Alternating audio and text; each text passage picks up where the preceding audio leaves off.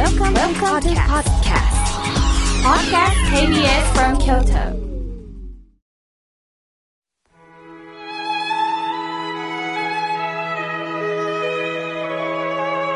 改めまして、僧侶の河村明慶です。今日の法話のテーマは、強い人ってどんな人についてお話をします。最近は、パワハラを受けて会社に行けない、家庭の中でも辛いと深刻な問題を私たちにこう届けてくれるんです。最近、あるタレントさんと食事をしていました。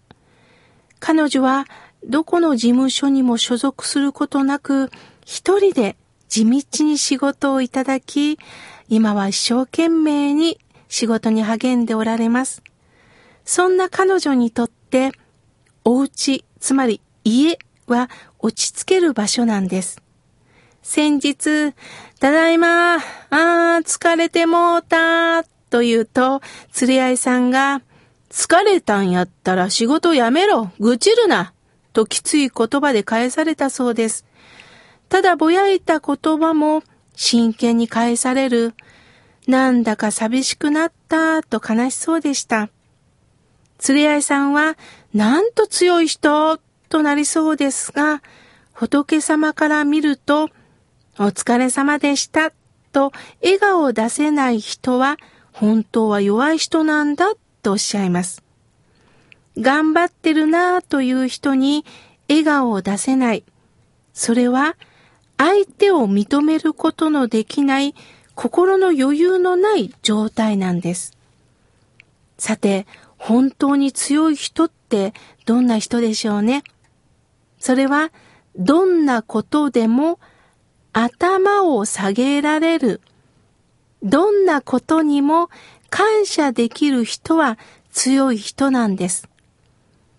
他人に対しても心から感謝をするということは、自分が他人から何らかの援助や恩義を受けた事実を認めなければなりません。ところが弱い人というのは、そのようなご縁をいただいたことの喜びをなかなか把握できないということなんです。私たちは、やっぱり自分中心の思いがあります。これ自我の思いって言います。自分を中心に発信して、してやってるという意識がどうしても出てきます。だけど私たちはしてやってるだけではありません。ある時には、助けをいただいたり、お世話になって生きています。いえいえ、逆にされないと私たち生きることできないんです。しかし弱い人というのはその状況、事実をなかなか把握することができなくって逆にしていただいたことは分かってもそれが仮として思ってしまうんです。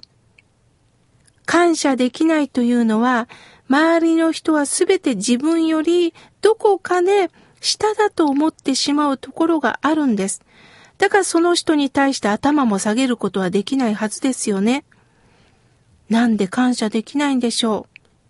それは、ありがとうという言葉を出してしまうと、何か自分が下に回ってしまってる、立場が下になるんだと勘違いをしてしまうんです。やはり、どこかで自分の力で生きてるという思いが強くなるんでしょうね。そんな方も何かで変わるんですってよ。何かで変わる何かとは病気になった時だそうです。皆さん、僧医という職業をご存知ですか？僧侶の僧に医師の医、医学の医です。つまり、お坊さんでお医者さんという職業です。たまたまお寺の息子に生まれたけど、医学の道に進んだという方もいますし、医師として生きてたんだけど、仏教を学びたいということから漱石を持った方もいます。平日は病院に勤めて、土日僧侶として生きてる。そういう方たちは、面白いですよ。診察室には仏教書を置いてるんです。ある方が病気になったそうです。すると、あなたは今こんな病気ですよって言われた途端に今まで強く振る舞ってた方が、えー、私が病気ですか？えー、なんで私がこんな病気になるんですか？って最初は拒否するんですって。そして私が病気ですよって言ってもね、やっぱり反発するんですよって言うんです。すると、事実。こうして検査の結果をドーンと見せると、えー、そうなんですか？だんだんだんだん強気になってる人が、だんだんだんだん頭を下げて謙虚になる。僕は日頃から気をつけてるんですけどねって言いながら、でも、今こういう事実なんですよ。こういう検査結果なんですよって見せると、先生、お願いします。直してください。先生お願いしますって急に謙虚になるそうです。病気を経験して初めて自分の力ではどうにもならないことを感じるということなんですね。ですからお釈迦様は、小老病死。生まれたということは、生きる中で嬉しいこともあるけど、様々な辛い経験をするんだよ。それが小老、老いていくっていう事実です。どんなお金持ちもどんなに性格が良くっても、みんな同時に老いていくんです。足が痛い、足が痛い。昔はどんどん走ることができたのに、ああ、この足の痛さは年かな。動きすぎて、ああ、足が痛い。または事故にあって、足を動かすことができない。そういう方はたくさんおられます。すると、昔は若かったから何でもできたよりも、そうだそうだ、人間は刻々と変化していくんや。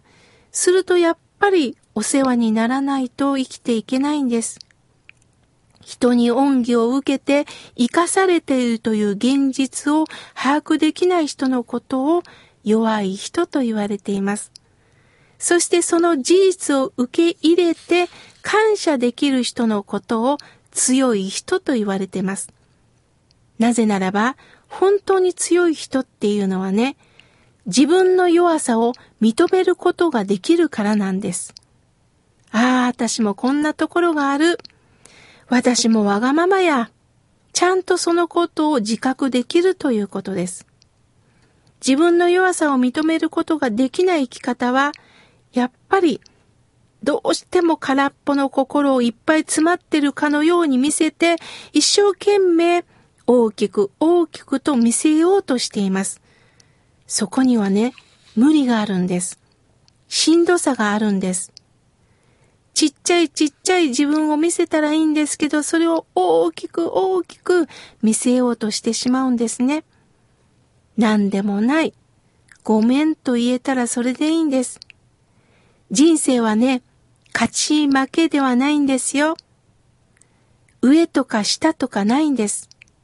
私も凡夫の身でありましたということを知らせてもらう。それだけでいいんです。親鸞上人という方は、みんな私も含めて煩悩を抱えた具足の身なんだよ。みんなそうなんだよ。だからお互い様お互い様と手を取り合って生きることしかできないんだ。ある方が私は誰にも迷惑をかけずに死にたいとおっしゃったそうです。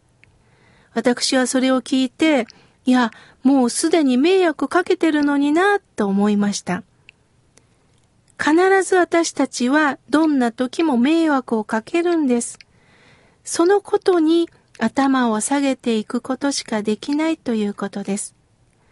親鸞上人は自分の弱さをしっかりと知りましょう。受け入れましょう。そして受け入れた時に頭が下がると大地が見えますよね。ああ、大地が私を支えてくださる。その世界に深く頭を下げる。これがある意味で強い人なんですね。どうかどうか言葉を強くするんではない。むしろ言葉の強さは自分の心の余裕のなさをただ言葉の暴力で相手に押さえつけてるだけです。